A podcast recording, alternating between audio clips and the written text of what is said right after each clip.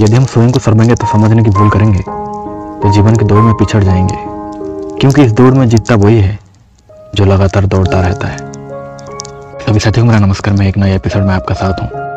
एक बार गाँव के दो व्यक्तियों ने शहर जाकर पैसा कमाने का निर्णय लिया। शहर जाकर कुछ महीना इधर उधर छोटा मोटा काम करके दोनों ने कुछ पैसा जमा किए।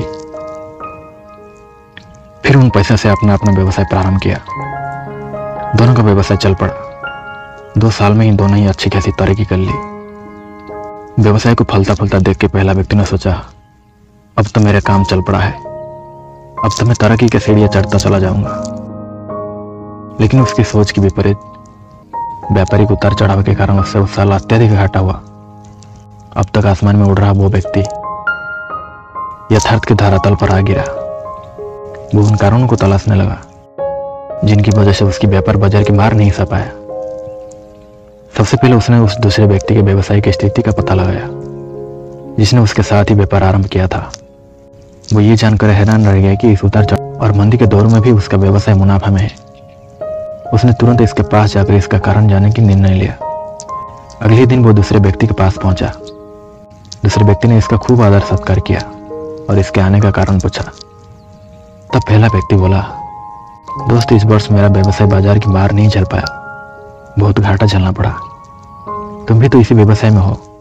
तुमने ऐसे क्या किया कि इस उतार चढ़ाव के दौर में भी तुम मुनाफे में हो? ये बात सुनकर दूसरा व्यक्ति ने बोला, भाई, मैं तो बस सीखता जा रहा हूँ, अपनी गलती से भी और साथ ही दूसरों की गलतियों से भी। जो समस्या सामने आती है, उसमें से सीख लेता हूँ। इसलिए जब दोबारा वैसी समस्या सामने आती है तो उसका सामना अच्छे से कर पाता हूँ। और उसके कारण मुझे नुकसान नहीं उठाना पड़ता है। बस ये सीखने की प्रवृत्ति है जो मुझे जीवन में आगे बढ़ाती जा रही है। दूसरे व्यक्ति की बात सुनकर पहला व्यक्ति को अपनी भूल का एहसास हुआ। सफलता की मद में बहुत ही आत्मविश्वास से भरा उठा था और सीखना ही छोड़ दिया था। वो ये प्रण कर वापस लौटा कि कभी सीखना नहीं छोड़ेगा। उसके बाद उसने कभी पीछे मुड़कर नहीं देखा। और तरक्की की सीढ़ियाँ चढ़ता चला गया। कहने का मतलब यदि जीवन में कामयाब होना है तो इसे पाठ सलमान हर पल सीखते रहिए। यह नित नए परिवर्तन और नए विकास होते रहते हैं। यदि हम स्वयं को सर्वज्ञता समझने की भूल करेंगे तो जीवन की दौड़ में पिछड़ जाएँगे। क्योंकि इस दौड़ में जीतता वही है, जो लगातार दौड़ता रहता है। जिसने दौड़ना छोड़ दिया, उसका हार निश्चित है। इसलिए सीखने की लालच खुद में बनाए रखे। फिर कोई बदलाव, कोई उतार चढ़ाव आपको आगे बढ़ने से नहीं रोक सकता। ये प्रेरक कहानी अगर अच्छी लगी, चैनल को फॉलो करें और शेयर ज़रूर करें। फिर मिलेंगे एक नई एपिसोड में। जय हिंद।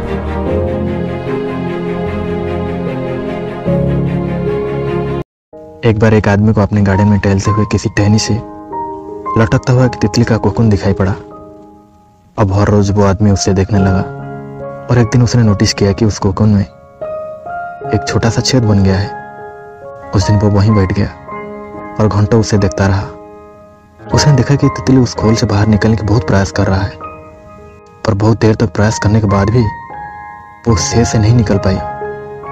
और फिर वो बिल्कुल शांत हो गई। मानो कि उसने हार मान ली हो। कि देखते हुए उस आदमी ने निश्चय किया कि वो उस तितली को मदद करेगा।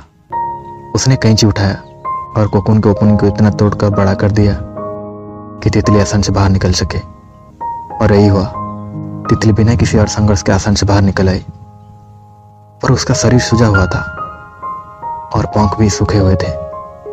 वो आदमी तितली को यह सोचकर देखता रहा कि वो किसी भी वक्त अपने पंख फैलाकर उड़ने लगी। पर ऐसा कुछ भी नहीं हुआ। इसके उल्टा बेचारी तितली कभी उड़ नहीं पाई। और उसे अपनी बाकी ज़िंदगी इधर उधर घिसटते हुए बितानी पड़ी। वो आदमी अपनी दयार जल्दबाजी में यह नहीं समझ पाया कि दरअसल कुकुन से निकलने की प्रक्रिया को प्रकृति ने इतना कठिन इसलिए बनाया है, ताकि ऐसा करने से तितली के शरीर में मौजूद तरल उसके पंख में पहुँच सके और वो छह से बाहर निकलते ही उड़ सके। वास्तव में कभी कभी हमारे जीवन में संघर्ष ही वो चीज़ होती है, जिसकी हमें सचमुच आवश्यकता होती है।